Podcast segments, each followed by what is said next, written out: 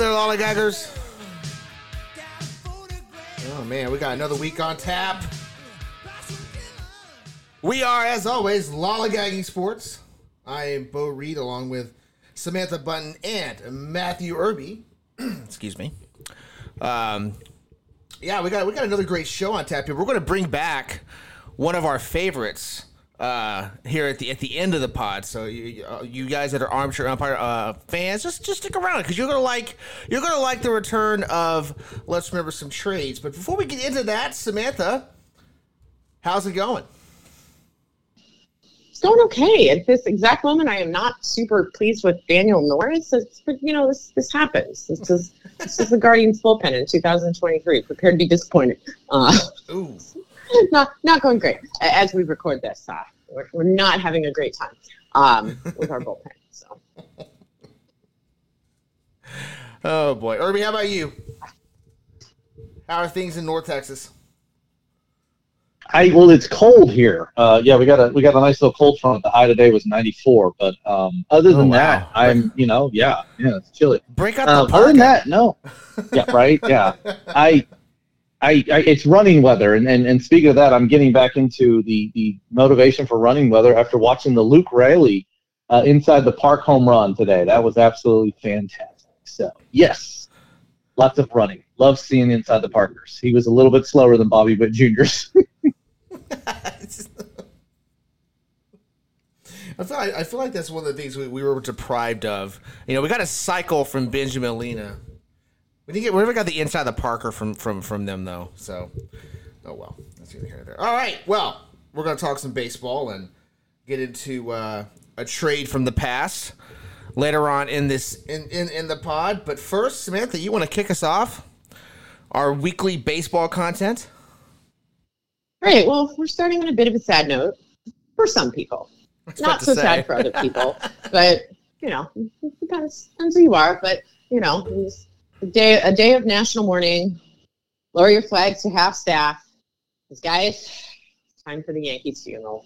Oh, Uh, for those who are new around these parts, we because the Queen died this year, we were paying tribute to the Queen with all of our baseball funerals this season, and we are giving out uh, death code names like the Queen has. London Bridge is down, so we are sticking with the bridge theme for all of our baseball teams, and you know the Queen an icon, the New York Yankees an icon. And I'm a New Yorker, so quite familiar with the, the bridges of the area. And there were a number of different directions to go with this but I decided to go with the iconic bridge, the Brooklyn Bridge.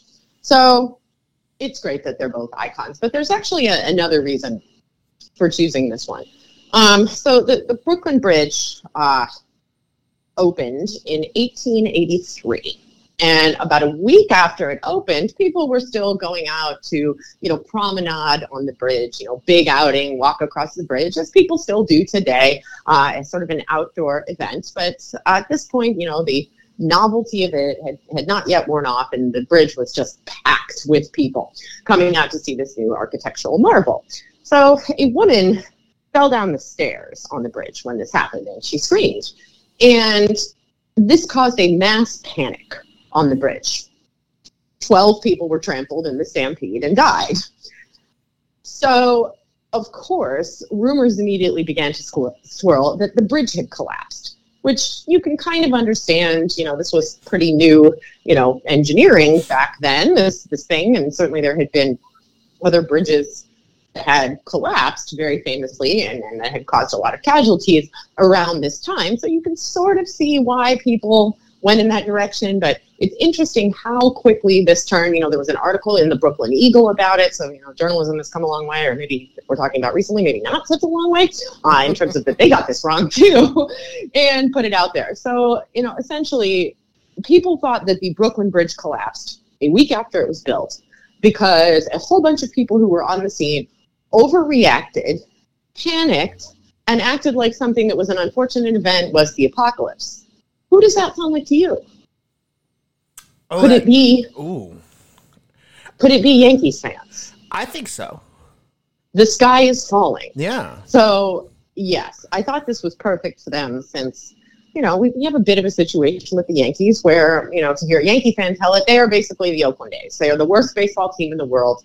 They're awful. They're terrible. There is no fixing them. It's the worst season on earth when, in fact, they are quite an average baseball team. They're kind of okay. But in Yankee land, that is a catastrophe, which is why we are lowering our flags to half staff and why we are assigning them with the Brooklyn Bridge as their bridge, because much like the early perambulators on the Brooklyn Bridge in 1883, everyone is panicking. you know, I actually read um, earlier this week when they, when they had dropped down to 500 that it was the first time the Yankees had been an, a just a mere 500 baseball team this late in August since 1995. Yes. Say it again. A mere 500 baseball a team. mere oh, 500. The horror. The horror of this. Oh, okay. You're not going to win every year. Even even the Yankees aren't going to win it every year, right? Like, That's just how it is. That, that that's that's that's life. Get over it. Move on.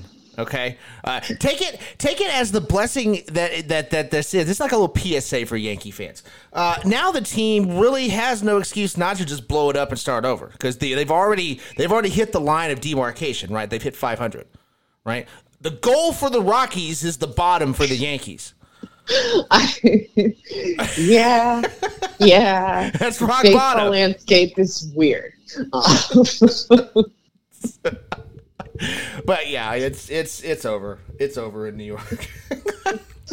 hey, at least the, at least Yankees fans, at least your season lasted longer than the Mets. You got that going for you. it you. did. It did. That's true. That's true. So more on that later in the show. A little bit later on. A little bit later on. But you know, join us now. Let's let's play taps. Irby, Flags at half staff. you want to jump in here? You uh, anything you got to say at the Yankees wake? I no, I'm the guy probably standing in the back of the wake, just kind of smiling with that with that little grin of like, I don't feel too bad. So, yeah, it's okay. It's not your year. Uh, it didn't look like it was going to be your year at any point Mm-hmm. Um, during this, and that's okay. You know, and Bo, you said it perfectly. Exactly what I was going to say. You know, it's you. You are the Colorado Rockies. You're you're the you're what the Colorado Rockies dream of. Um, and, and so this works out great. And I, and I think even the Rockies that get on board with like, yes, we dream of being the Yankees. So yeah, it's it's okay. It's it's it's not your year. It's not going to happen. There are greater tragedies, you know. And and um, I, you know, Samantha, thank you for the story. That was great. I love the early on misinformation of, yeah, eleven people died. Oh yeah, the bridge fell. Like, no, that's not the truth. That's a better story, and that's kind of what we're seeing here of why the Yankees aren't winning. We're getting a lot of, well, that's a better story, but that's not actually what the problem is. So, hey, you'll fix it. They'll be back. Um, but yes, this year's postseason will not have any right. You know, and I, I, you know, I really hate to break this to Yankees fans, and by that I mean I really enjoy breaking this to Yankees fans. Um, all this talk the last handful of years about you know you do something at the, at the deadline, Cashman do this, do that, do this, do that. If they had just stood pat on some of these trades and not, and actually not made them, they would have a better team right now. You look you look at what they gave up for Gallo, Yeah. or, yeah, right? You look at what they gave up for Gallo. That's that's the big one. Big pieces of, of a current contending Rangers team right now, just just for a, a, a rental of Gallo that ended up being a disaster, right? So sometimes not going for it when your team is not there, not that one player away. Sometimes the not going for it is the right way to go. And Yankee fans are never going to learn this lesson. It's like it's like talking to a brick wall right now, but I'm going to keep saying it. Sometimes you should just leave it alone. Well, and in that done way, they do have a lot in common with the Rockies, the, the lack of self awareness, right? Except for the, you know, the I think the Rockies fans understand who they are. It's the organization that does it. The Yankees, it's a much more widespread problem. But, Mhm. you know, I will also say that, you know, while the, the ceiling for the Rockies is the floor for the Yankees, the Rockies are the superior franchise because they have Dinger, and the Yankees don't even have a mascot, which is super lame and stupid. So, anyway, get a mascot. Maybe that'll help. Um, I don't know. That's Can't fair. hurt. That's fair. Can't hurt. What what what's next on the list? All right. Well, well, let's let's check in with the Philadelphia Phillies. Much happier story. Let's have a happier story. Let's have somebody who's not dead yet, uh, and that is the Philadelphia Phillies, who are, are heating up in a rough couple of days over the last few, but they are six and four in their last ten as of Wednesday evening when we are recording this. They are 65 and 55. And they are 12 and a half back of the Atlanta Braves, which, yeah, you're not going to catch the Braves, which is fine. I don't think they need to. They are two and a half up first wild card in the NL right now ahead of San Francisco and Miami. So they're in pretty good shape. They're kind of doing what they did a year ago, which is heating up in the second half to make a run. And last year that ended in a World Series. So, you know, it's you're in a pretty good spot. Um, I, I love the sort of relationship that the fan base has with this team. I mean, I always love the relationship that Philly sports fans have with their teams, but it's been especially nice this year. You know, we love the Trea Turner standing. Oh, that was such a cool moment. It reminded me of what happened with Alec Bohm a year ago. Just very, very cool. Philly fans are the best, and I, am excited. I, I'm I'm excited to see Philly gear up and make another run. And oh, well, let's talk about that in reference to the last group that we talked about. like smart at the deadline, right? Mm-hmm. Make the moves you need to make, and don't make the moves that you don't. Aha! Imagine, Imagine that. that. Which is why you're on your way to playoffs, and the Yankees are sitting underneath a, you know, imaginary collapse bridge. Yeah, yeah, you know, you know, and I think I think what's interesting about the Phillies is it's just how bad of a start they got off to this year, right? Like it was abysmally bad, and then they put it together, and then dropped a little bit more, and then put it back together. It's it's been a little bit of a roller coaster up until now, but now it's it's it's they're they're in that stretch run now, and they have they have that look, Irby, I think, of that stretch run team. Nobody took them seriously last year. Uh, if you're not taking them seriously now, well, then you know you're you're just you're just being a fool at this point. like there ain't no reason why with the moves they made that they can't make another run. Yeah, it's interesting. Uh, I guess Pennsylvania teams can't you know be on hot streaks at the same time because the Pirates are doing the exact opposite of what the Phillies are doing. And I, yeah, I'm with you guys. I, I, like the moves. I like what Philly has done here because it wasn't going all in. It wasn't spinning like drunken sailors or anything stupid like that. It was, it was adding where you needed to do. It was being smart. It was being efficient. And this is a team. This is a playoff team in the National League in 2023. This is a playoff team. What happens in the playoffs? No, I'm not. Like you said, we're not going to catch the Braves. You know, head to head against the Dodgers. You know, I, yeah, right now, obviously we would all be taking the Braves and the Dodgers to win those series. And if it comes to that, if we get to that point, yes, we'll probably be picking the Braves or the Dodgers to win that series. But like you said, Bo, I, I this is a team that they did this before. And a lot of the same cast of characters as last year that can do something like that again this season. This is a good team. This is a team that it's it's a lineup, it's a rotate. I mean, want the top of the rotation the, the starting lineup. These are guys that get hot at the right time, as in October, mm-hmm. and they can win a series against the Braves. They can win a series against the Dodgers. Will the odds be in their favor? No, but it's not going to be one of those like oh you know looking at this you're like wow the Braves are about to blow them out of the water. No, the, the Phillies absolutely will be in the conversation, and yeah, I love this. Um, I, I third best team in the National League potentially. When you look at else what, what's out there, Mm-hmm. You know, the, the, mm-hmm. the offensive inefficiencies that the Giants have, the joked about it last week, we've talked before, what, whatever it is that the NL Central is and whatever comes out of that, like all these things considered, yeah, Philadelphia is the team that will get it. I think will get an opportunity to go to Atlanta or to LA in a series like that. And I, I'll be betting for them, but it's not, you know, this isn't going to be an easy series for either of those teams. Well, I mean, I mean, look, there is not a single team that I'm going to pick over the Braves in the National League, right? But I don't, I'm not so sure that I don't take the Phillies over the Dodgers. I'm not certain about that. I mean, that one's really going to really will come down to which one's playing better baseball at the time, right? So well, and I think it's important to remember that none of us would have taken the Phillies at this point last season over the Dodgers or the Braves either. And guess who came out on top? Mm-hmm. So yeah, absolutely. All right, what else? What else do you have for us, Samantha? All right, so last one for me. Uh, we haven't talked about this yet, but this is something that everybody in baseball is talking about. Great little interactive item for baseball fans, and that is the Immaculate Grid. So we have not discussed this. If you're not playing Immaculate Grid, should be super fun, um, deceptively simple game. And I love that this thing has sort of evolved even in the short time that it has existed because originally it just started and you're just trying to fill in all the squares, right? You want to get the immaculate. And of course, you know, my PSA is like, please do this without cheating. There's no shame in getting something wrong, but it's not, it takes all the fun out of it if you cheat and look stuff up. So, mm-hmm. you know, let yourself get them wrong and, and see how you can do.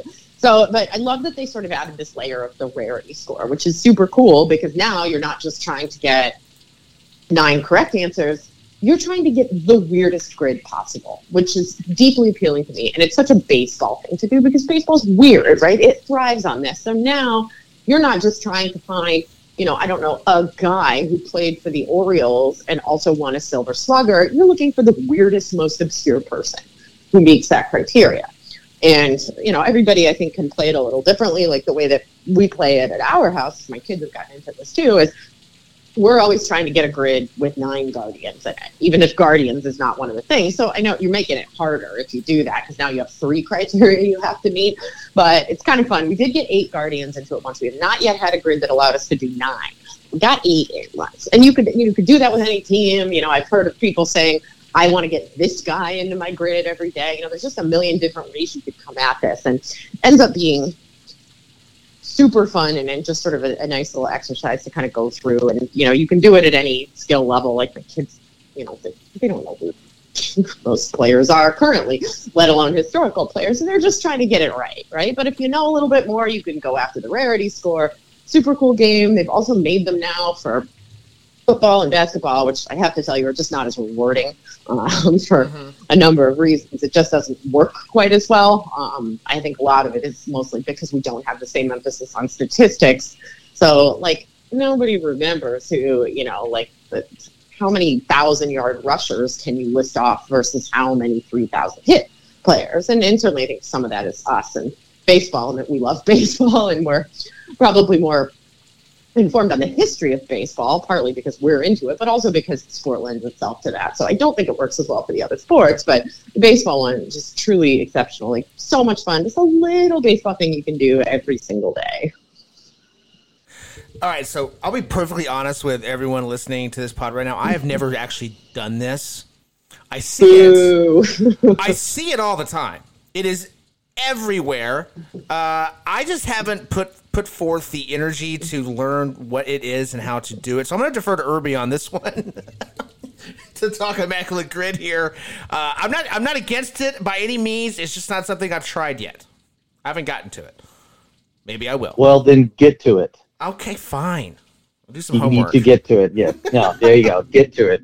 It's going to be Harry uh, Potter I, all over again. Boom, there you go. Yeah. I yeah, I Smith, thank you for talking about this one. This is another I know you and me have shared multiple times of some of our grids. Um, because it, it, it I, my grids it's so different and i think it really depends on the day of the week and the time of day that i'm getting into it because if i can get to it in the morning i don't mind spending a good amount of the day sitting there going through and thinking through and thinking through but yeah sometimes at night I, i'll admit if it's 10 o'clock at night and I'm down to one last square, I might type Edwin Jackson and just hope, yeah, maybe he did play for. Hey, he did play for them. No, who would have thunk it? You know, it's one of those easy ones to throw in. But I I enjoy just as much because I'm, I'm, with you. I don't know don't cheat on this. Just just have fun with it and, and learn some because I've had multiple occasions on this where I'm very confident in a pick and a player like, oh yeah, he played for that one and he did this, and then it's a no, and it's wait what? And then I have to go look at said player and be like, "How did you not have a three?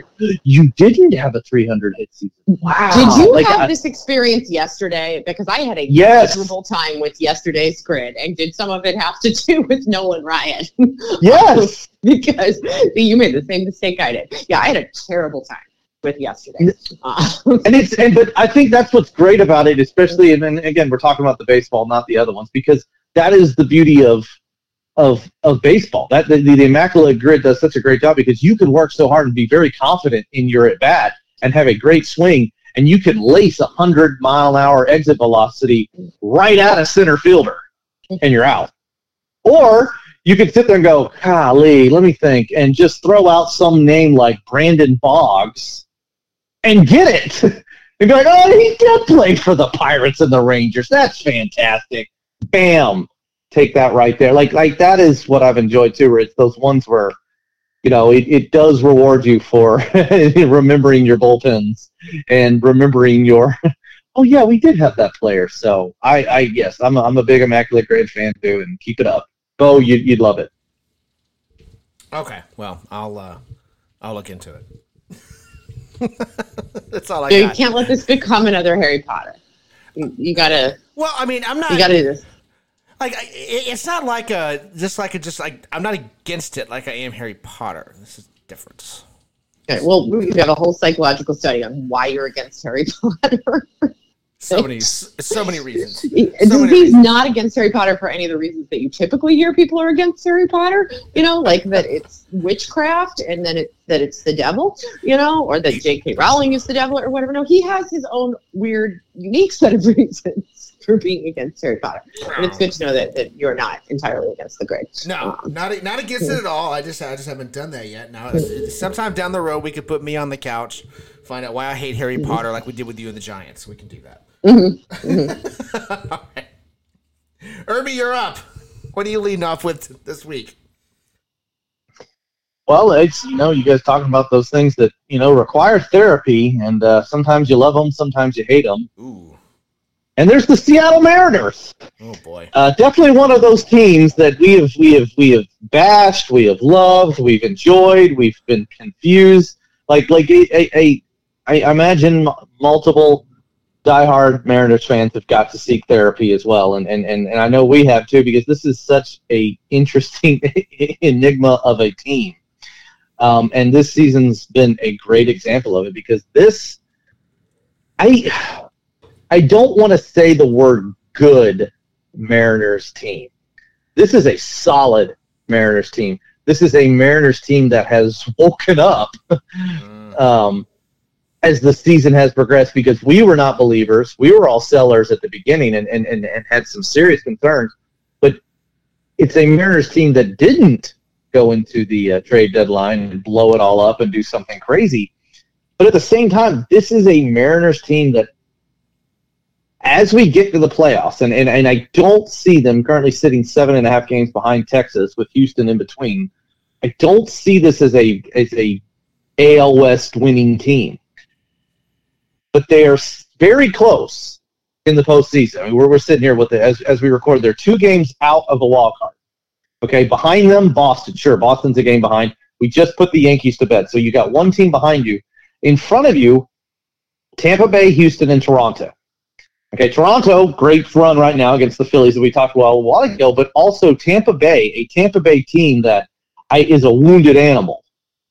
And so this is so Seattle that as they're finally putting it together and, and winning baseball games again, and we got to see this last year, but it, it started later this year, and you're not in the conversation for the division, but you are in the conversation for the wild card. I, look- I look at the top of this rotation. You know, we, we've talked multiple times about the hitting and, and the pop that's in this lineup and what they can do. But between Kirby, Castillo, I mean, I even want to throw Logan Gilbert in there, but really that one-two of Kirby and Castillo, you don't want to play this Seattle team come postseason. When it comes into that first round of the playoffs, that one-two combination that Seattle can run out there, they can absolutely put themselves in a position where you can be a headache. In a longer series, in a seven-game series, it's a different conversation. But in a shortened series, I don't want to play these Mariners. All right, so that I'll agree with. Like, I don't want them in a short series. What I, what I'm telling you is they're not going to get there. Okay, I'm, I'm, I, I really am close to giving my own little death code to the Mariners because I'm not buying this, Samantha. I'm not buying anything about Seattle. They get hot for a week, week and a half, and everyone starts talking about Seattle again. That's what's happening here. They got hot right before the break, cooled off after the break. Now they're hot again. We're going to do this every couple of weeks. They're streaky. They're not built as it. They, they dealt their closer, which caused all kinds of problems a couple of nights ago when they didn't have a closer and they needed one. I'm not buying this. I'm not buying them as a October entrant at all.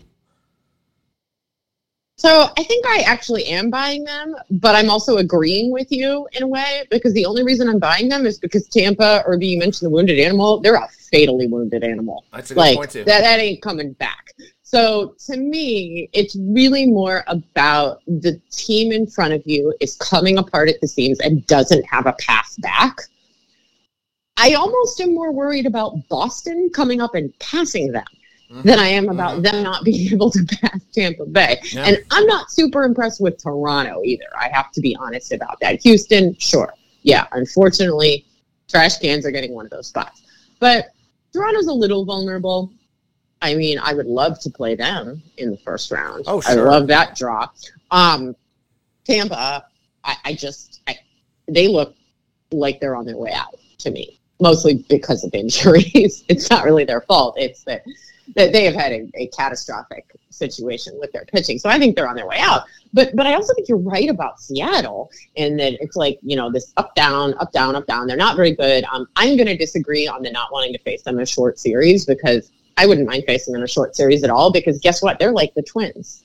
Until they can get out there and actually look impressive in the postseason Mm. and know winning one series last year, I'm not impressed. Like, I don't care. Like, as the team that may very well end up being the third division winner and would thus face the worst wild card, I'm not going to be that unhappy if it's Seattle. That's not the worst draw to me. It doesn't matter, Castillo, Kirby. Show up in the postseason, and then we can talk about respecting your postseason prowess. But until then, that doesn't concern me. But I don't even know if I think they're going to make it. I think they could get in front of Tampa, but I don't know. I don't know, guys. I mean, Boston's not that bad, and they're just less chokery than Seattle is. So, and Tampa Bay has no pitchers. So, you know, who knows what will happen. But I, I, I mean, yeah, Tampa, Tampa's lost lost a lot of pitching, but Seattle start has been losing some pitching along the way too. So they just lost another one this past week. but they do still technically have starters. So. Yes. like like decent starters, which is more than we can say for the poor sad Rays. They're they're like those poor things in that tank swimming around there, you know, where you're like, wow, look at that thing. Um, Oh no, not not not not the not the rays in the green water. No.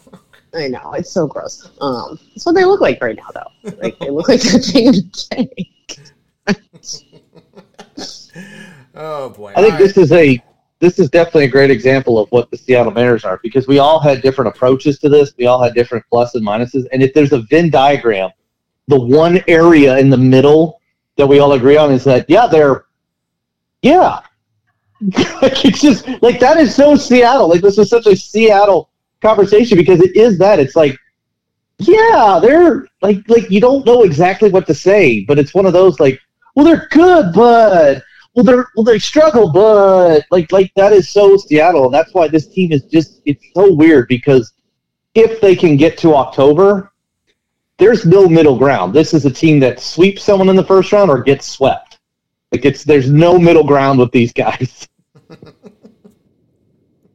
What happens if Seattle and Minnesota meet in the first round? I mean, oh some, something's got to Oh, give yeah. there. I, I How's the five game series go? It went seven. How? It's Seattle and Minnesota. All right, Ugh. Irby, what else do you have for us?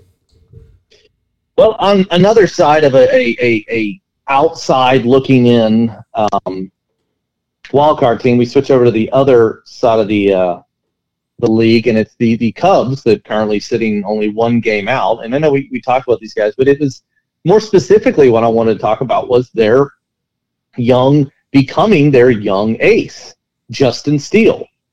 Um, Justin Steele, not a player that we a lot has gotten a lot of publicity before this season, having a breakout, having a fantastic year in a Cubs lineup. Which is this a playoff team? Possible. And he took a big blow today uh, with the Stro- Marcus Stroman news about his uh, rib cartilage fracture. Mm-hmm. Um, but but as good as Stroman has been for them, Steele's been the ace. Steele's been the guy.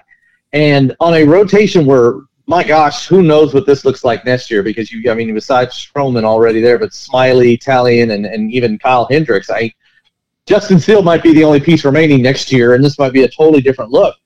And that's okay because of what he's doing. And and I, have enjoyed this season. I don't know how much you guys have watched as well uh, of Steele, but it's been I starting pitchers. We talk about this so much of you know it's the it's you need that three. You got to have at least three, maybe four pitches, sometimes five. I know Yu Darvish at one point they said at 13 pitches, but Justin Steele, though he does throw a sinker, a changeup, and a curve, it's less than five percent of the time those three pitches. He is a fastball slider, fastball slider, fastball slider. And crazy thing that goes along with the success. I know, Bo, sit down. This might blow your mind here. He's got good command. Is shocking. No. Good command and success. Craziness. Craziness. But Justin Steele, I, you know, Cubs, whatever about the playoffs, we'll see. I this is a guy that that could potentially take that starting pitching. This is totally different from what we are talking about Seattle here. Um, but they're pitching issues in Chicago. But Justin Steele alone might be one of the reasons that the Cubs could come out of the NL Central. You know, you guys know this about me. Uh, fastball slider, that is my favorite combination for a pitcher. Without a doubt. It's not even close. Fastball slider, power pitcher, gets the strikeouts, and Samantha, his strikeout numbers have been consistent his entire career. He gets he gets right at a strikeout an inning.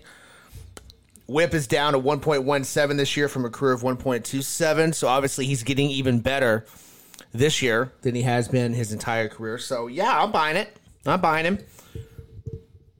Um, yeah, I am too. I am too. I think he's been great. I mean, the only thing that bums me out about this is like he's close to, you know, he's he's not a rookie, um, which bums me out because I love that we've had so many people kind of come out of nowhere this year. This year's been big for that. We don't see this every year. A lot mm-hmm, of times.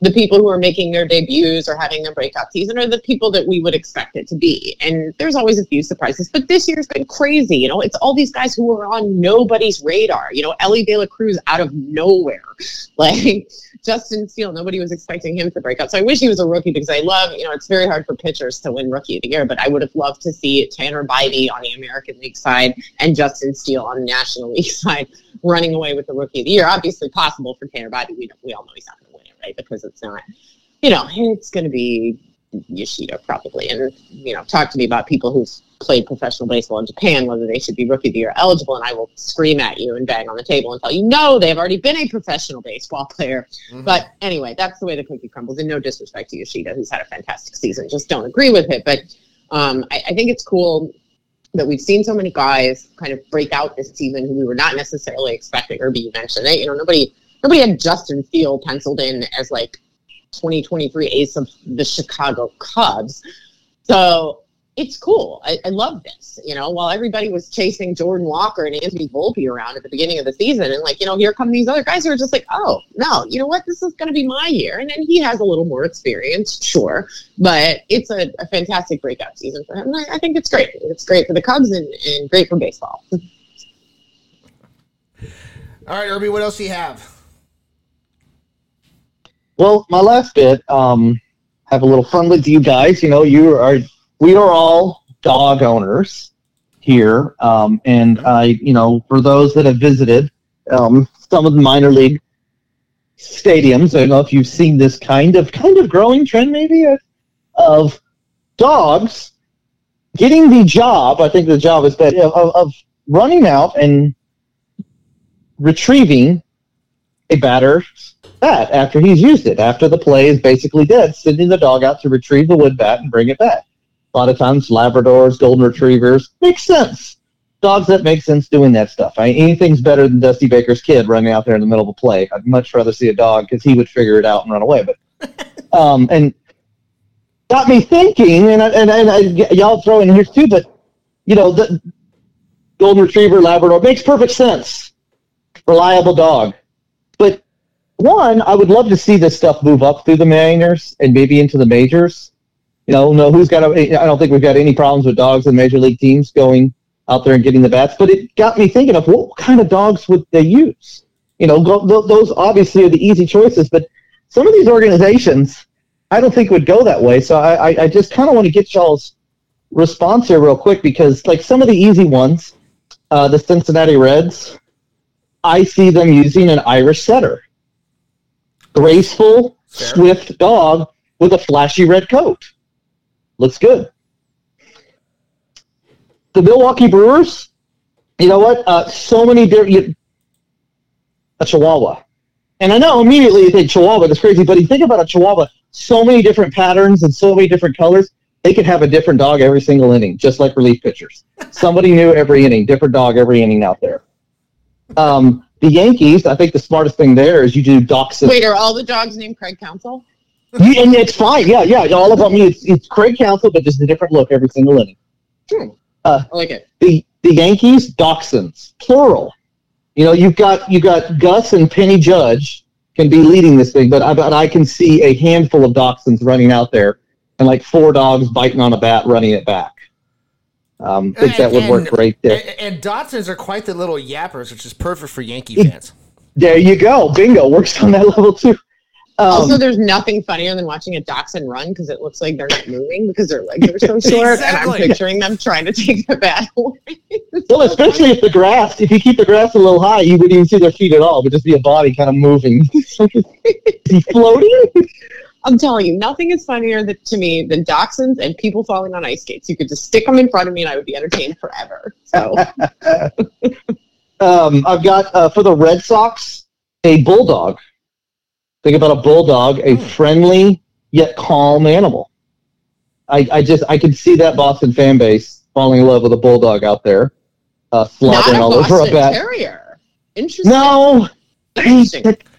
yeah, I um, the Angels. Okay, here we go. That gets a little hard now. Uh, the Angels. I have a border collie. Because you think about a border collie, extremely energetic and athletic dog, but they get bored if the owners don't pay attention, Um, and that just feels like the Angels Yep. to me there.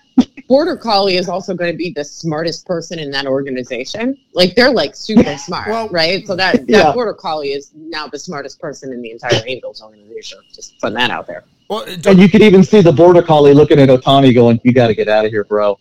You got to get Yeah. out of here." well, He could. Well, they're herding dogs, right? So they could herd Yeah. Ohtani up the freeway towards Dodger Stadium. I mean, if, if you're going to the Angels, though, don't you need two breeds? You got L.A. and Anaheim. That's By that logic, you need like 18 breeds. yeah, eighteen different collie breeds. That's fair. That's fair. um, the uh, you know I, so and some of these would be difficult because I feel like you know at the end you know the, the Padres would not understand the role. They'd probably have a cat instead of a dog out there. Um, but but the, the toughest two were our teams. So this was the one that I spent the most time on, and and then I want to get the live reaction, and I'll be the unbiased. And Samantha, right now you are the Guardians fan. Bo, you're the Rangers fan. So all right, Guardians. I have your dog as an Australian cattle dog. A loyal, intelligent, tenacious animal that has been known to outsmart their owners at times. This dog is also a very sturdy and hard muscular animal, as Jose Ramirez showed Mr. Tim Anderson. See, it's it's interesting because I would never have gone with Australian cattle dog, but the only reason I wouldn't have is because I think they're ugly. So I wouldn't want it to be my team's dog. But like all of but all that description does make sense. Like I was actually going to go a different way with the Guardians, which I hadn't even thought about until you mentioned it to me like 20 minutes before the show. but like I was thinking like sheepdog, like some big fluffy thing that likes There you go. you know but like you know this idea of outsmarting the ownership is like kind of perfect so i think i'm going to defer to you on this one but i'm going to want that dog to wear a wig because i That's fine. do That's not fine. like their hair so All right, and Bo, for your Texas Rangers, Hmm. I have the American Foxhound, a animal known for his speed and work ethic, has great endurance, yet is a very playful, easygoing, low maintenance animal.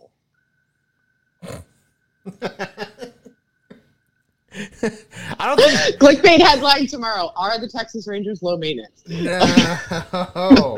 uh, yeah, I don't think the cardiac Rangers are low maintenance uh, at, at all. That's why they need the dog. So you're saying it's it's a, it's a it's an emotional support dog?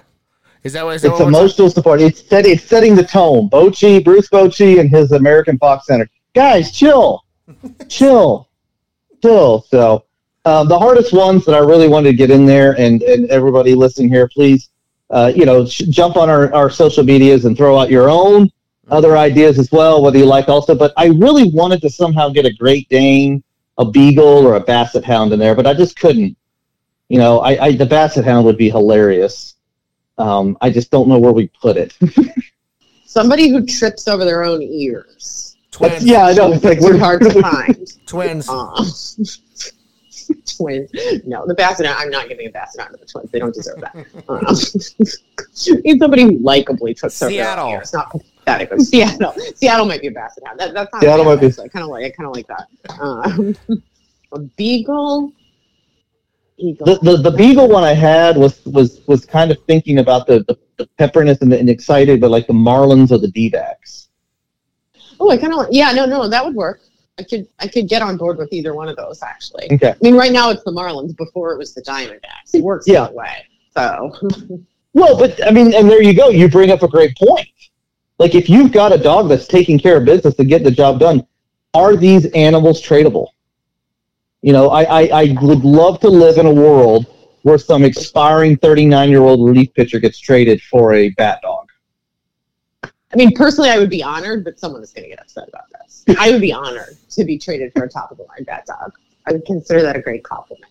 But I'm like also a person who like makes weird eye contact with strange dogs on the street until they approach me. So, you know, I could see some people being offended by this. I think we should do it. Probably mostly because people might get offended, which just makes it even funnier. Like, can't Yeah, you picture exactly. someone having a meltdown over this? Like Chris Sale. Imagine Chris Sale was traded for a bat dog. Could you imagine? I'm trying to think That think. would of, not go I- I'm trying to think of what he would tear up, and I'm talking about Chris Sale, not the dog. A dog, a dog toy.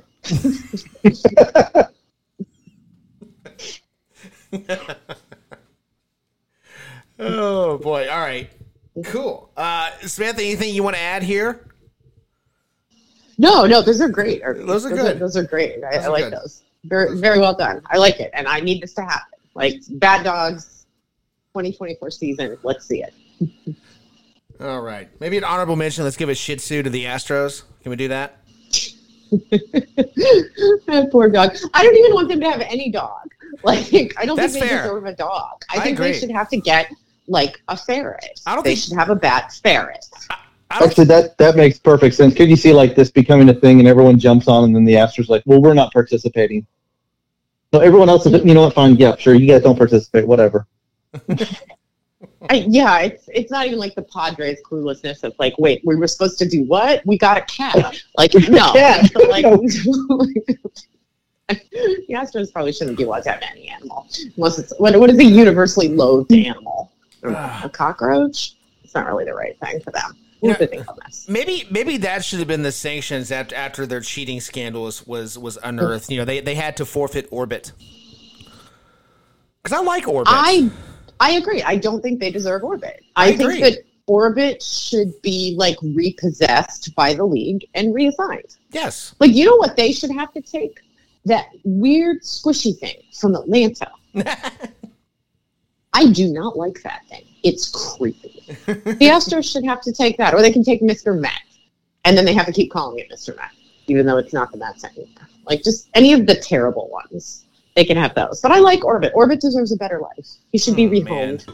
It's, it's it's it's a rough time in New York when Mr. and Mrs. Met are getting a divorce. Ouch. Yikes.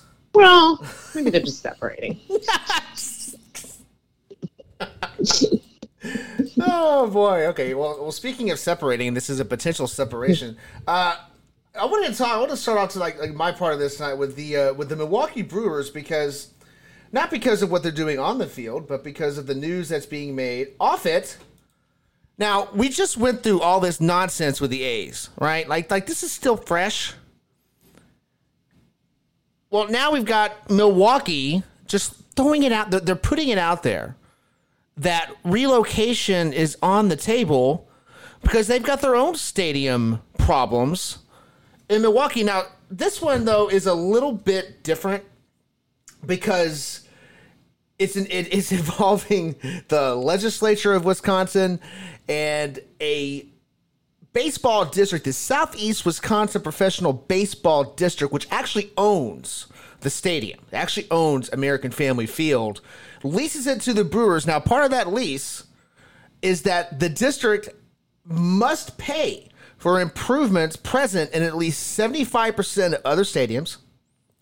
And it must also replace or repair infrastructure items consistent with the replacement items of the top 25% of all baseball parks. Okay, fine. Except the district doesn't have the money to do that.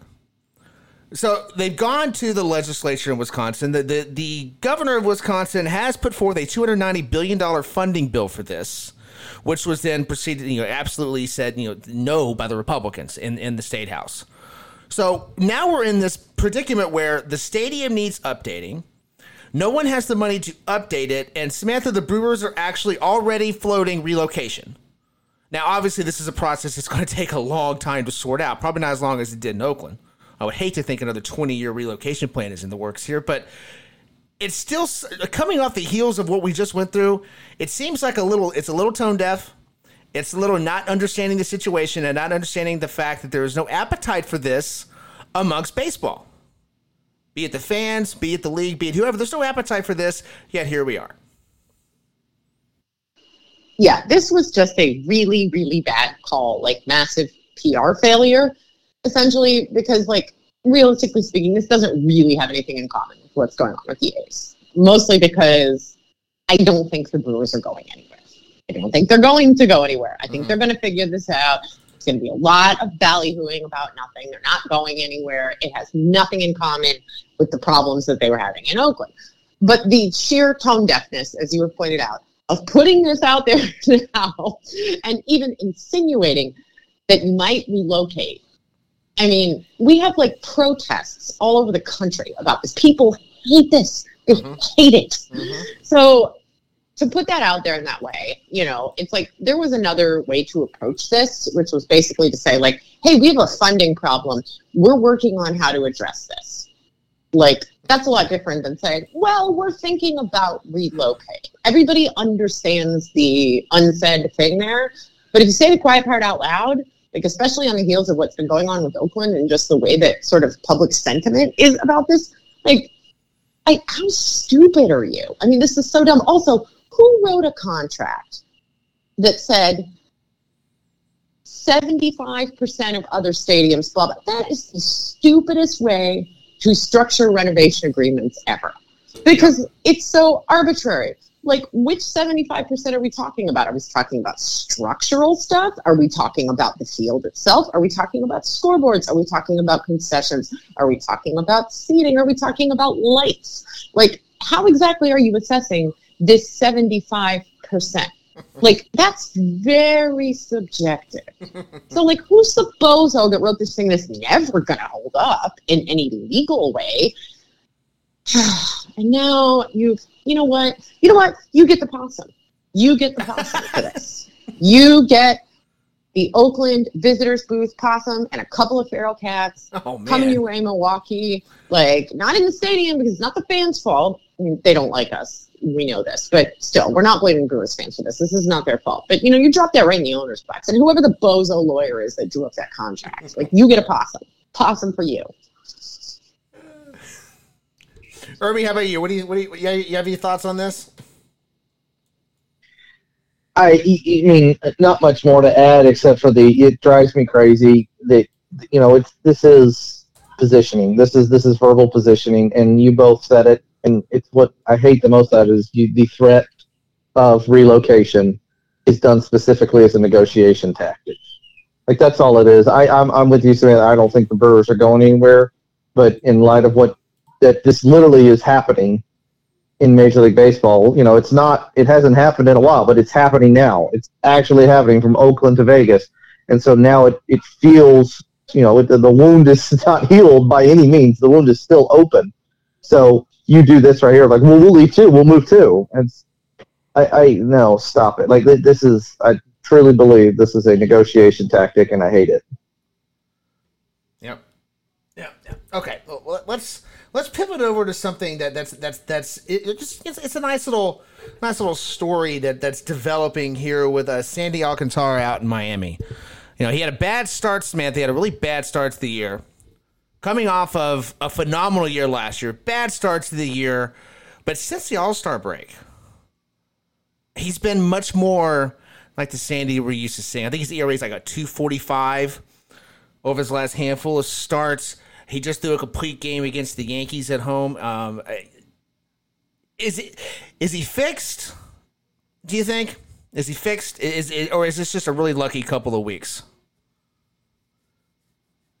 So I think somewhere between like this guy is washed and this guy is a Cy Young winner lies the absolute truth of Sandy Alcantara. Sure. So he had a phenomenally good season a year ago, which was awesome, and that was great. And then he looked like awful for the first half of the season here. And you're like, well, which guy's the real guy? And like so many situations like this, the answer is probably somewhere in the middle. Is he's probably not a guy who's going to repeat that Cy Young performance. But that doesn't mean he can't go on to be a very good pitcher. Certainly a far, far better pitcher than the one he was in the first half, and, and one who can be a well above average, very positive contributor to a staff.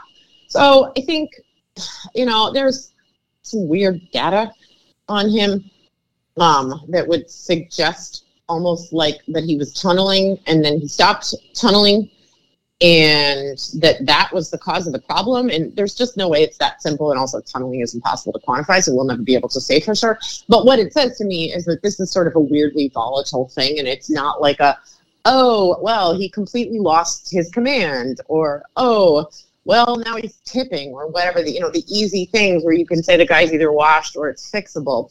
It's probably something a bit down the middle there. But either way, I think it's encouraging. He's headed in the right direction and he's been better for long enough now that I think he's probably out of the woods as far as the whole like, wow, this guy won a Cy Young and now he's like a train wreck. I think we're past that point now, which is good news for him, good news for the Marlins. Irby, how about you? You got any thoughts on this one? Yeah, Sandy was weird early in the season, and um, you mentioned that the, the, rough start, and if you break it down by months and um, and break the season into thirds, yeah, definitely things have gotten better. It was a pretty bad Mar- April, um, but at the same time, there were starts in there where things were clicking together. And, and and I love when you said that you wanted to do this, but I looked at you know you one of the ones Samantha. Thank you for bringing up the tunneling. The other one I will look at is, is Sandy early in the season, and, and it's not 100% fixed, he had a problem with locking down with runners on base. I, I he's still on the season. His his numbers when there's a runner at third is horrible. Mm-hmm. Doesn't matter the outs. Zero, one, two outs doesn't matter.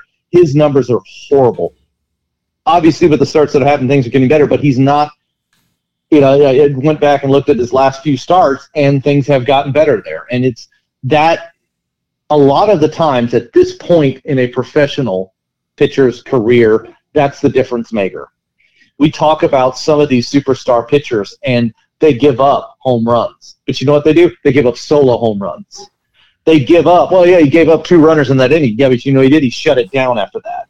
And Sandy was not doing that in the first third of the season, even really the first half, or really the first third of the season. He was not. He was giving up back to back to back at bats you know, giving to the, the, the, those runs of two, three guys in a row getting on. And that really can be the difference because we've seen that so many times. The guys that go out, out. Oh man, he gave up a hard hit double. Well, who cares? I got the next guy out, inning over. Yeah, you gave up a hard hit double that was on a bad pitch, and they and they jumped on you, but you took care of business before and after it. And Sandy wasn't doing that earlier in the season, and that's what I mean led to you know, some of those outings where he was giving up six, nine. He had an outing early in the season? What like the Phillies beat him up for like ten runs, something like that. Like it's things are getting better because he's locking down with runners in scoring position. Yeah, and the Marlins now, as we record, last wild card team. They got that spot right now Uh, very much a winnable spot for them, and they're going to definitely need Alcantara when it comes postseason time. Okay, so let's have a little fun. Uh, now, at, speaking of the postseason, um, once again, uh, for you New Yorkers out there, it's not going to be a, a, New York October. Uh, the Yankees are not going to make the playoffs. The Mets are. I don't even know what the Mets are, but they're definitely not a playoff team. Uh, so I thought it'd be fun to just kind of take a look, and cause I, I care about you guys. You know, I really do. Uh, I care about you, you, uh, you Yankee and Mets fans so much so that I came up with some things you can do in October. Because obviously, you know, postseason baseball is something you've had since since 1995, pretty much every year.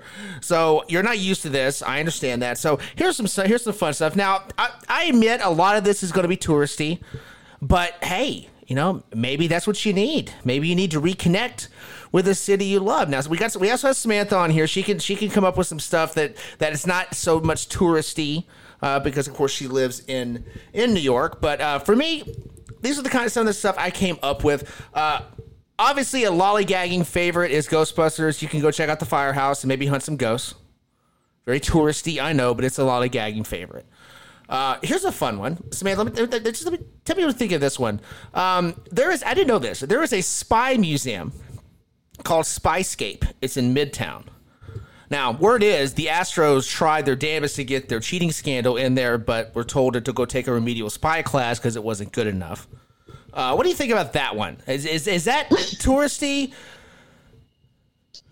Yeah, I mean, mostly it's like I think the word museum is a bit misleading when it comes to that thing. Like we do have the International Spy Museum in DC, which is like an actual museum of like spycraft. This is more like an exhibition where you get to like play spy. Um, it's which sounds like something that would really appeal to me. You know, the burn notice obsessed person that like taught themselves to like pick locks and crack safes because of that. But it's a bit hokey. Um, it's like there's like a McDonald's on one side of it, and a Chipotle on the other, and it's like right in the sort of Times Square adjacent neighborhood. It's a bit hard to take seriously, but I mean, it is something that I guarantee you that most native New Yorkers have never been to. so, I mean, it would be something different right? And maybe you That's could different. pick up some spy skills. Maybe, you know? maybe, maybe you can. Um, how about this one? Um, now, Samantha, I, I have no doubt that you've been to the Strand. Uh, it is p- yes. built as 18 miles of books that open in 19. You know, maybe you need some self help books. How to get over your really shitty team.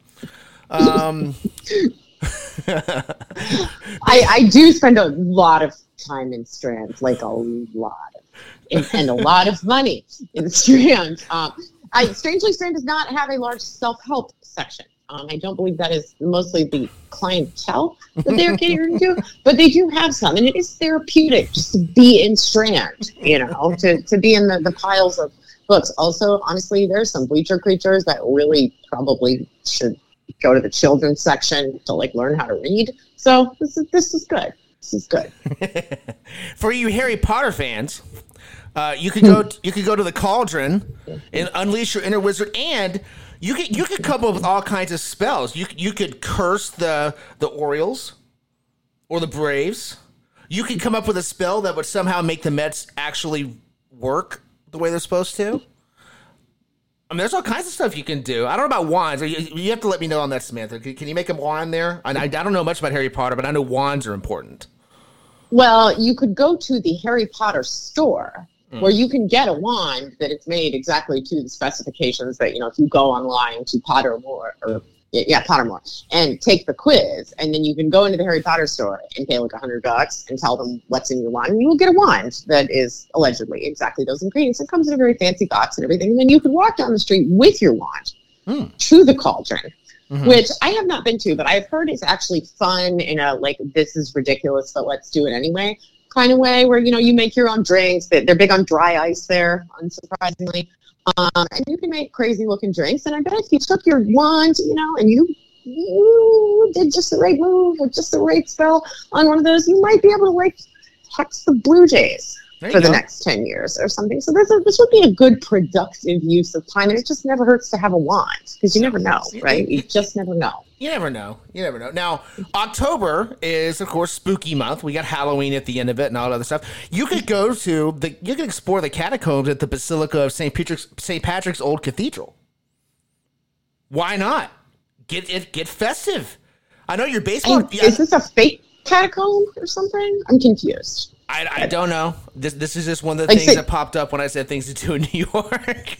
oh, I wonder what church that is. So, like, I know St. Patrick's is actually not old enough to have true catacombs. Um, it is a very famous church. Um, and there there are some weird graveyards in New York for sure. Well, there or, you go. You could take the very very short drive up to Sleepy Hollow, which is very very close to New York City headless Ooh. horseman territory, right? That'd be fun. See, now that's what I would want to do. I would want to go up there and, and find the great. Oh, I highly recommend it. Yeah. They, the town has. It's not quite like Salem in the sense that like the whole town has just reinvented itself as like witch tourism, but the, they have done some interesting things there. They have some cool tours and stuff. So Sleepy Hollow, I, I definitely recommend it. Very yeah. very good and, and easy to get to from the city. Okay, well, well fair enough. Okay, uh, one more, and this is kind of the obvious, um, but I'm gonna I'm gonna say it anyway because it's it's fairly certain, and this really has nothing to do with the Giants or the Jets being good or not, because I don't think either one of them really are. Uh, but they are gonna they are gonna definitely have a better season than the Yankees and the Mets did. So go support that. You know, you can watch Aaron Rodgers in, in his downfall his demise of his career, you know, the back end, where he's not that great, can barely throw 10 yards, and has no offensive line. There's another angle on this too. That's like, oh, you think your life is bad? Try going to New Jersey. Uh, New Yorkers would love that. Uh, and who, who, doesn't want to watch the demise of, of Aaron Rodgers? We are anticipating because, yeah, I have bad news for you. I, I hope if you're doing this as a like, well, at least these teams are they're not. They're not. They're not. Um, you know, I, I am pro Giants, but this is not because I actually believe the Giants to be good. I just happen to have some fondness for them. But this is not because they are a good football team. They're also both located in the Meadowlands, which is basically like a malarial swamp just outside of the city. But it's fine. You know, you can take the train there and, you know, you can drink beer out of a paper bag on the train and go to the game and watch a very, very depressing bout of football, and then you can stand on the platform at Secaucus for six and a half hours waiting for a train back because everyone left the game at the same time, and there's like one tiny little space that everybody has to cram into to get back to the city. Which is why I don't love going to Meadowlands, but it would give you time to think. You know, it would give you a lot of time to think. You know, how can we do this better? How do we revamp the entire Yankees farm system? How do we revamp the entire Mets? Just the whole Mets, the whole thing. So, you know, something to ponder. So while waiting 18 deep on the train platform. As a as a resident of New York City, is there anything you would add to that list? Any you know, I'm thinking I'm thinking you might want to hit some of the revolutionary sites. You know, like the Fraunces Tavern, um, very famously a meeting place during the Revolutionary War, still exists today. Food is terrible there, just objectively terrible. But you can just go in and get a beer and be a part of history and you can see, you know, that there were some ups and downs in the American Revolution. Right, there were points where it was like, yeah, we are definitely not winning this. We are going to be a British colony forever. But you know what? We bounced back and we're our own place now. So, you know, if you're a little down, go down there and just think, you know, the Continental Army, they had some rough times, but they pulled through in the end. So, you know, New York Yankees, again, not the apocalypse. The Brooklyn Bridge did not collapse. You can go down there and do like, you know, me and George Washington, we had a lot in common. Good times, bad times. Ultimately, it worked out okay. Oh boy, Irby, anything you want to add here? I yeah, I mean, I'm I'm excited now for Yankee and Mets fans because there's so much that they can go do. Um, you know, from like you guys said, watching the disaster at Green Bay East, uh, what's going on out there. I you know, I'm now curious. Aaron Judge, Pete Alonso, I'd love to know what houses they get get put in. Um, Ooh, yeah. Mm-hmm. I I definitely a couple options there. So yeah, this is this is good. See, there you go. Glad that we had the uh, the death code form today, and, and now we can... Hufflepuff. Wait, why have we not done this segment? I you, you, I mean, there you go. There, it's.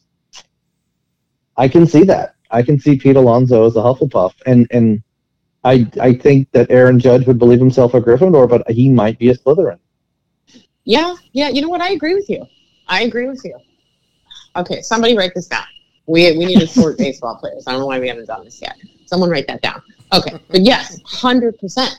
Yes, I like that. I like that. And then they could go get their wands, and then they could go to the cauldron thingy and try to poison each other. oh boy. Okay. Well, we are now at a, a different end of the of the show. Uh, we've been doing Armchair Umpire for a bit now, but now we're going to switch gears and we're going to bring back Let's Remember Some Trades. Samantha, you want to give a quick recap of what Let's Remember Some Trades is for those that uh, are new to the show or those that just don't remember from a few months ago what we were doing? So, I think most baseball fans at some point have played Let's Remember Some Guys, right? Or maybe you've even played it without realizing you're playing it. So this is kind of our spin on it. It's called Let's Remember Some Trades. And what we are doing is revisiting a trade and cut these off. I, I think we cut them off at 1980. Is that right? Um, it's a bit like the time capsule that you guys Yes. have heard us do, where we kind of decided that it needed to be a trade. For one thing, most trades take place um, after that, but also, you know, we're looking for trades where I'm going to put some information out there for these guys, and they're going to guess, and you can play along at home too. But we were trying to make it reasonably within our lifetime, we're presumably within the lifetime of most of our listeners, or maybe slightly before that. Anything between then and right now is fair game. Um, the way that this works is I'm going to give these guys and you all at home one of the teams involved, as well as the year that the trade took place. Their job and yours is to determine who the other, or in some cases, multiple other teams that were involved in the trade were, who the players were, and who went where. And then at the end, we'll give you a bit of a, a where are they now on everybody who was involved in the trade. So we're starting off pretty easy. This is a relatively simple one so that we can ease back into this. Maybe we'll get into some crazier ones later. I know we had some doozies last time, some of these, you know, three team, 12 player deals. But this this one's pretty small. Uh, I'm going to give these guys the harder team of the two to guess for this particular trade, as well as the year. So we're going to go back to the year 2006, and we're going to talk about the Philadelphia Phillies. And you guys are free to ask any yes or no questions that you would like, and I will answer them, and we will see if you can remember a trade. All right, Irby, 2006.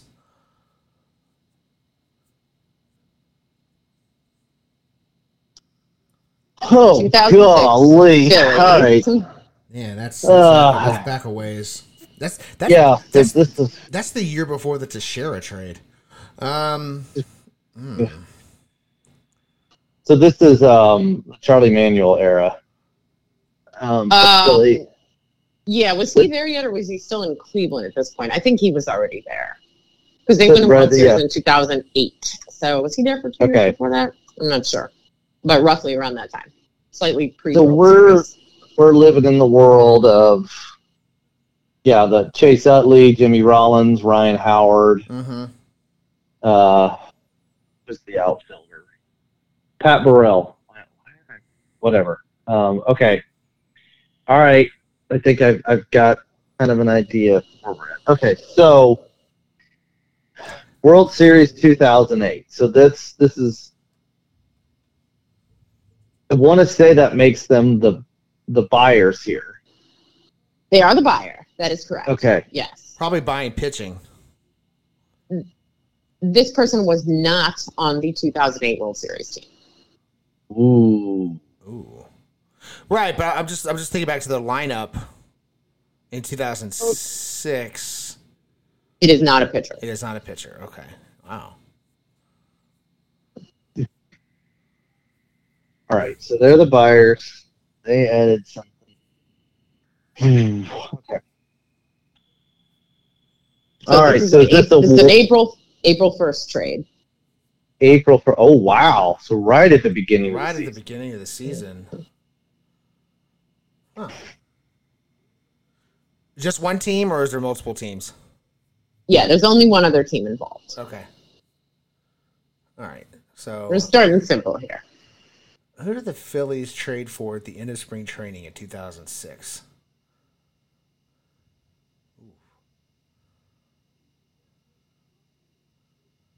That was not on the team two years later when they won the World Series. This person was on the Indians two years later. Although the team that you would remember him being associated with is neither of those teams. It's not Philly or Cleveland, it's somebody else. And if you're like me, you think of this person as a member of primarily the team that traded him to the Phillies. At least that's how I think of him. See if you guys agree. Hmm. Okay. Is it a is it a one for one trade or is there multiple? Like, is it It's one one big for name for one two. one for It's two? one major leaguer for two prospects.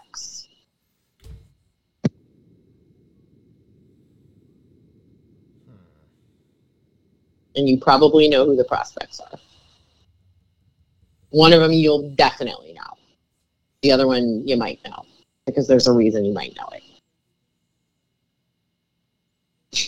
It's just really great. It'll make more sense later, I promise. Yeah, Um, but okay. there, Good. there is a reason. I have a good reason to think that the two of you can get all three of these people.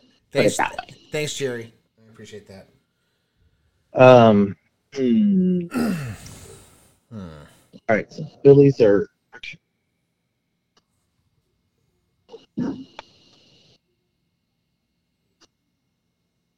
I'm out of practice on how we I know. go I through can this, Bo. tell. I Yeah, can please. tell. They have forgotten what the good questions are. All right. So I'm just. It's the April first. That's like wow. That is not a normal time. Um, right. So you probably want to assume this is not a star player. Right. This is this is somebody who nobody on here is star caliber. These are guys that potentially aren't even making rosters. And they, oh, man, Right. Well, it's two prospects going for going to unknown team, right. and the Phillies are just trying to add a bat. Okay, but it's not. Okay, so let's go through that Look lineup. guess. A left-handed bat. Right. So 2006, you wanted a left-handed bat. If I wanted a left-handed bat, 2006. an outfielder who was not expensive. So you're probably looking for a platoon guy.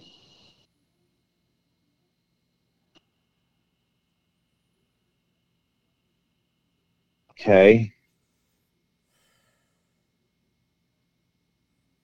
Do you guys need help? Do you need me to tell Yes. you who the other team is? You're going to be so mad when I tell you this. Ugh. The other team is your Texas Rangers, guys. This is your trade. Boy. our trade in 2006. Okay.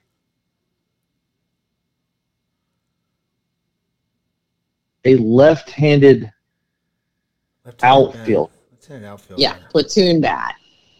He was. Oh, whoa! you got there before I did, so I- I'm, I'm, I'm curious now. All right, Irby, you want to go ahead and toss it out there? I think, I think we've given people enough time here. Yeah, Go, go ahead Well, and give it was- to them. Who's Philly getting here? Philly is getting uh, David Dellucci. Oh. Yeah, there it is. Oh, Good wow. No. Okay, so I know one of the prospects. I forgot about Dellucci. I didn't. I didn't know this was. I did. I yeah, because it's a pitcher that Yeah, one of the prospects is a pitcher. Yeah, that's Okay. the one that pans out. The other one doesn't. Um, I So, no all right. the other. But all right, well, I know- tell us I the do- first one is. the first one would be uh, said starting pitcher, or I don't know. He he had a hard time staying with it. Uh, Robinson Tejeda. Yes, yes, very good, very good. That was the one that actually made it. The other guy never actually made it above double A in your system or anyone's system for that matter. But but he did have a brother who was a very productive player for the Texas Rangers a little bit before this. He had a brother, he was a third baseman. This guy's a left fielder. His brother was the third baseman. Any idea who he is? Yeah. Now, but I did not know that before. Once you said the the productive Ranger player, yes. Um, is it? I can't remember if he went by Jake or Jacob. Jake. Blalock. There you go. Jake, it was Blalock. Jake, Jake, Bla- Jake, Bla- Jake, Jake Blalock. Yeah, definitely. Brother of Hank. Very. Yeah. good. Yeah, Very Hank did a little very bit better. yeah, Hank Hank had Hank was much better. Things things do. I will let you guys know in a minute how, but things turn out okay for Jake in the end. But yes, as as far as Major League Baseball goes, things Hank fared quite a bit better. Uh, I have a Hank Blalock uh, jersey in my closet right here. I do not have a Jake version of that. yeah, yeah. Poor poor Jake. Poor Jake, the, the younger brother. Just uh, you know, and it was not in the cards for him but uh, you know, things things turned out okay for him. So we'll do a, little. Where are they now? By the way, Irby, great job on that. You got all three pieces of that trade very nicely done. Kind of a weird, obscure one, simple but not easy. So great job on that. Uh, Jake Blalock. Uh, he was a fifth round pick for Philadelphia in 2002. Fun fact: he's a high school teammate of Cole Hamels, brother, of course, of Hank Blalock. Unfortunately for him, he never got past Double A Frisco for Texas. He bounced around the minors a bit for a couple of other teams, and then he went to Italy uh, and he played very briefly for Reggio Emilia there. Uh, that didn't go great for him either, but uh, things turned out okay in the end. He's now a math teacher and a high school baseball coach at Rancho Bernardo High School in San Diego, so that's his alma mater. Um, he, he's on Twitter also pretty pretty entertaining. His handle Swing Every Day. If you guys want to check that out, uh, recent tweet from him.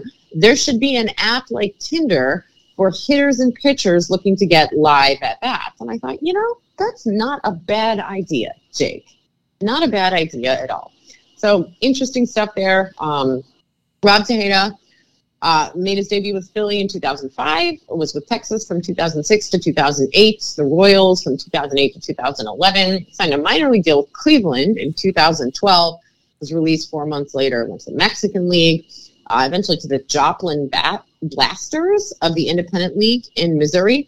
Um, I have no idea where he is now. Usually I can hunt these guys down with some research, but I don't know what he's up to. So if anybody knows where Rob Day is now, hit us up on Twitter.